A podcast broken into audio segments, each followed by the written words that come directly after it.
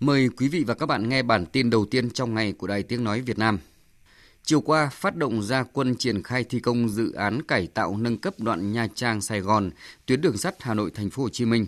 Thủ tướng Phạm Minh Chính yêu cầu Bộ Giao thông Vận tải tập trung quyết liệt chỉ đạo, yêu cầu chủ đầu tư, tư vấn giám sát và các nhà thầu phát huy tinh thần trách nhiệm cao nhất, xây dựng kế hoạch phương án thi công một cách khoa học, chi tiết phù hợp, đảm bảo hiệu quả chất lượng thi công và tuyệt đối an toàn chạy tàu, giữ gìn vệ sinh môi trường. Đồng thời phải huy động nhân lực, thiết bị máy móc hiện đại để thi công tuân thủ tuyệt đối những yêu cầu kỹ thuật quy định của pháp luật liên quan, không để xảy ra tham nhũng tiêu cực. Mục tiêu đến năm 2025 phải hoàn thành dự án. Thủ tướng khẳng định chính phủ sẽ luôn dành sự quan tâm, chỉ đạo quyết liệt để hoàn thành các dự án đảm bảo đúng tiến độ, chất lượng, đáp ứng nhu cầu phát triển kinh tế xã hội, nâng cao đời sống của nhân dân. Trước đó, kiểm tra đôn đốc dự án Nha Trang Cam Lâm thuộc dự án cao tốc Bắc Nam phía Đông giai đoạn 1, đi dọc tuyến dự án, Thủ tướng vui mừng trước con đường đang hình thành, nhiều đoạn đã hoàn thành. Thủ tướng biểu dương các cơ quan đơn vị, đội ngũ cán bộ, công nhân đã làm việc với tinh thần xuyên Tết. Thủ tướng đề nghị các đơn vị cần tranh thủ thời tiết đang thuận lợi để thi công 3K 4 kíp.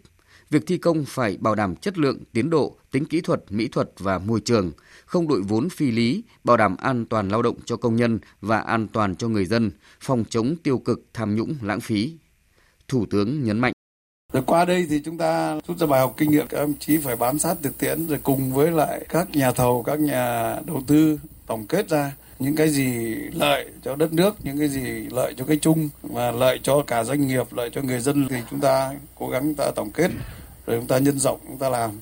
Phải chọn đúng các nhà đầu tư có năng lực. Thì tôi thấy là phải sửa lại cái quy chế về chọn các nhà đầu tư. Những cái nhà tổng thầu mà người ta đã từng làm những công trình lớn chúng ta phải làm sao huy động được cái nguồn lực của xã hội nữa phải huy động cái hợp tác công tư hài hòa lợi ích giữa nhà nước người dân và doanh nghiệp theo kế hoạch, dự án đường vành đai 4 vùng thủ đô Hà Nội, dự án trọng điểm quốc gia sẽ khởi công trong năm 2023. Đến nay, công tác chuẩn bị đang được các địa phương tích cực chỉ đạo thực hiện. Phóng viên Nguyên Nhung thông tin. Ba địa phương có dự án đi qua gồm Hà Nội, Bắc Ninh và Hưng Yên đã thống nhất xác định phấn đấu bàn giao 70% diện tích mặt bằng trước ngày 30 tháng 6 năm 2023 để phục vụ khởi công dự án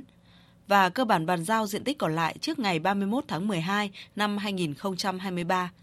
Dự án nhằm giải quyết những vấn đề cấp bách về giao thông kết nối liên vùng, tạo động lực phát triển kinh tế xã hội, thúc đẩy sự phát triển của vùng thủ đô, vùng kinh tế trọng điểm Bắc Bộ và cả nước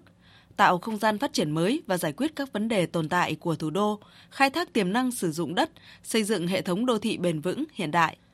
Dự án đầu tư xây dựng đường vành đai 4 vùng thủ đô Hà Nội được Quốc hội quyết định chủ trương đầu tư tổng chiều dài khoảng 112,8 km, tổng diện tích đất cần thu hồi để triển khai dự án là 1.341 hecta.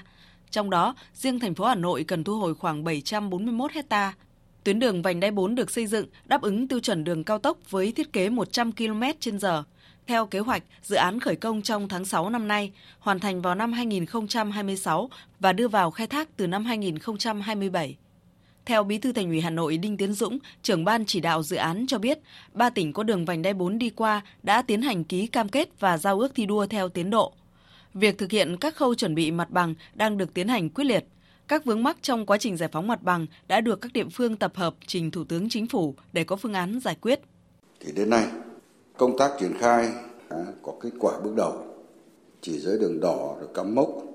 rồi thống kê số hộ dân bị ảnh hưởng của dự án vùng dự án đi qua. Đến nay là cơ bản thống kê cả rồi. Rồi cái địa điểm để tái định cư cho người dân cơ bản công chí giới thiệu xong rồi. Và cũng xác định cái dự án đền bù tái định cư đấy là dự án trọng điểm chúng ta phải làm thông cái này. Và các cái điều kiện cơ bản để triển khai cái dự án này đến nay cơ bản là xong. Bộ Giao thông Vận tải vừa có công văn gửi Tổng Công ty Đầu tư Phát triển Đường Cao tốc Việt Nam VEC về việc triển khai thực hiện dự án xây dựng đường cao tốc Bến Lức Long Thành. Tại văn bản này, Bộ Giao thông Vận tải yêu cầu VEC tổ chức làm việc cụ thể và chi tiết với nhà thầu thi công gói thầu Z1, thống nhất thời điểm triển khai tái khởi động thi công trên công trường yêu cầu nhà thầu có cam kết và xây dựng kế hoạch, lịch trình triển khai cụ thể từng công việc để thi công trên công trường chậm nhất trước ngày 15 tháng 2 năm 2023. việc giải quyết các chi phí phát sinh sẽ được thực hiện đồng thời với triển khai thi công trên công trường. Tối qua tại khu di tích quốc gia đặc biệt Cổ Loa, huyện Đông Anh đã tổ chức lễ đón bằng công nhận lễ hội Cổ Loa là di sản văn hóa phi vật thể cấp quốc gia. Lễ hội Cổ Loa là hội truyền thống có từ nhiều đời nay với sự tham gia của 8 xã gọi là bát xã gồm Cổ Loa, Văn Thượng, Ngoại Sát, Mạch Tràng, Đài Bi, Cầu Cả, sàn Giã, Thư Cưu. Ngoài ra, tham gia lễ còn có làng Hà Vĩ, thường gọi là Quậy, một làng gốc ở Cổ Loa, xưa đã phải di rời đến vùng Hà Vĩ, cuối sông, nhường đất để vua thục xây thành, được bắt xã tôn làm anh cả. Lễ hội Cổ Loa là dịp để biểu dương sức mạnh của cộng đồng nhân dân trong bát xã Loa Thành và phát huy tính đoàn kết, sức mạnh của tập thể, sức mạnh của cộng đồng được thể hiện trong công tác chuẩn bị, tổ chức và thực hành nghi lễ, trò chơi, trò diễn trong lễ hội. Tại lễ đón bằng công nhận lễ hội Cổ Loa là di sản văn hóa phi vật thể quốc gia, Bí thư huyện ủy Đông Anh Lê Trung Kiên cho biết, việc đưa lễ hội Cổ Loa vào danh mục di sản văn hóa phi vật thể quốc gia là sự ghi nhận to lớn đối với những giá trị tiêu biểu về lịch sử, văn hóa, khoa học của lễ hội Cổ Loa, cộng đồng dân cư bát xã Loa Thành nói riêng và sự độc đáo đậm đà bản sắc văn hóa riêng có của huyện Đông Anh nói chung. Từ dấu mốc quan trọng này, huyện Đông Anh quyết tâm bảo tồn và phát huy các di sản văn hóa trên địa bàn đặc biệt là giá trị lịch sử, văn hóa, khoa học của di sản văn hóa phi vật thể lễ hội cổ loa để xứng tầm là một di sản văn hóa phi vật thể cấp quốc gia. Lễ hội truyền thống cổ loa Xuân Quý Mão 2023 diễn ra trong 2 ngày 26-27 tháng 1, tức ngày mùng 5, mùng 6 tháng Giêng. Dịp Tết Nguyên đán Quý Mão 2023, thành phố Cần Thơ có số khách tham quan lưu trú tăng mạnh, tổng thu du lịch ước đạt 340 tỷ đồng. Tin của phóng viên Hồng Phương, thường trú đồng bằng sông Cửu Long với nhiều hoạt động phong phú trong các ngày từ 20 tháng 1, 29 Tết đến 26 tháng 1 mùng 5 Tết, tổng số khách tham quan du lịch trên địa bàn thành phố Cần Thơ ước đạt khoảng 370.000 lượt, các cơ sở lưu trú ước phục vụ khoảng 95.000 lượt khách, trong đó khách quốc tế ước khoảng 2.900 lượt. Tổng thu du lịch ước đạt 340 tỷ đồng, tăng 250% so với năm 2022. Công suất phòng bình quân các cơ sở lưu trú đạt khoảng 82%.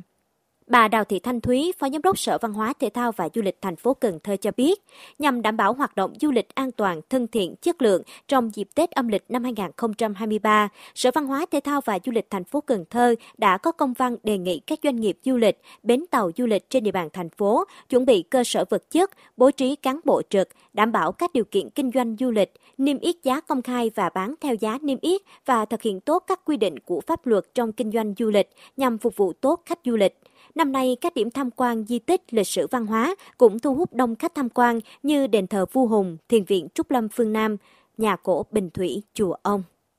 Trong thời gian tới thì Sở Văn hóa Thể thao và Du lịch tập trung xây dựng và phát triển loại hình du lịch sinh thái sông nước đô thị như là du lịch hội nghị hội thảo mai tập trung nguồn lực cho đầu tư phát triển du lịch ờ, hỗ trợ đầu tư nâng cái cơ sở vật chất kỹ thuật dịch vụ và cơ sở lưu trú, dịch vụ du lịch, khu ăn uống, khu vui chơi giải trí, tăng cường cái công tác hợp tác liên kết phát triển du lịch một cách đa dạng với hình thức là xây dựng kết nối chuỗi giá trị trong sản phẩm du lịch, quan tâm nhất là cái công tác chuyển đổi số để đẩy mạnh quảng bá xúc tiến du lịch, chiến lược marketing của thành phố Cần Thơ. Chuyển sang phần tin thế giới. Ngoại trưởng Pháp Catherine Colonna đã đến Odessa, thành phố cảng chiến lược trên bờ biển đen của Ukraine, như một phần nỗ lực của Pháp nhằm thúc đẩy mối quan hệ với Ukraine và thảo luận về các nhu cầu của Kiev trong thời gian tới. Trong chuyến công du này, bà Colonna sẽ gặp người đồng cấp Ukraine Dmytro Kuleba để thảo luận về vấn đề viện trợ nhân đạo và quân sự. Nội dung thảo luận có thể đề cập đến câu hỏi liệu Pháp có sẵn sàng cung cấp xe tăng chiến đấu Leclerc chủ lực cho Ukraine hay không, sau khi Mỹ và Đức cam kết đưa xe tăng đến Ukraine.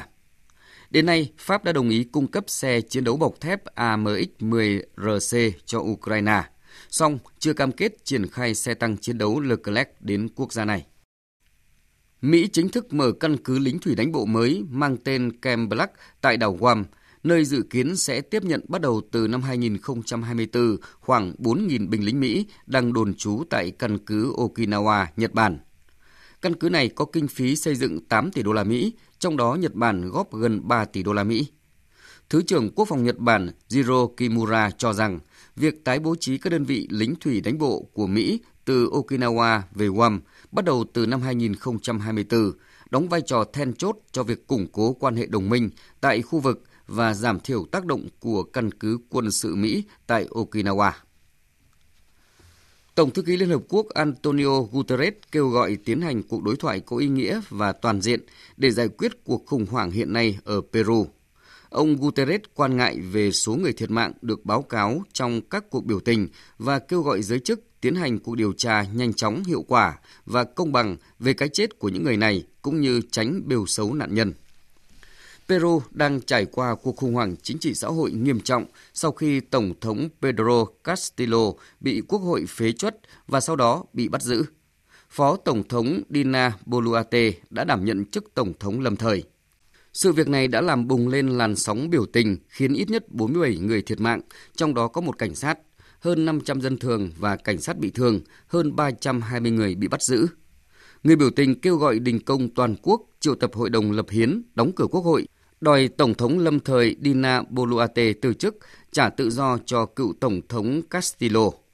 tiến hành bầu cử sớm và ban hành hiến pháp mới. Hiện một nhóm 28 nghị sĩ cánh tả trong Quốc hội Peru đã đệ trình kiến nghị luận tội Tổng thống Boluarte chỉ chưa đầy một tháng sau khi bà lên nắm quyền. Quý vị và các bạn vừa nghe bản tin đầu tiên trong ngày của Đài Tiếng Nói Việt Nam.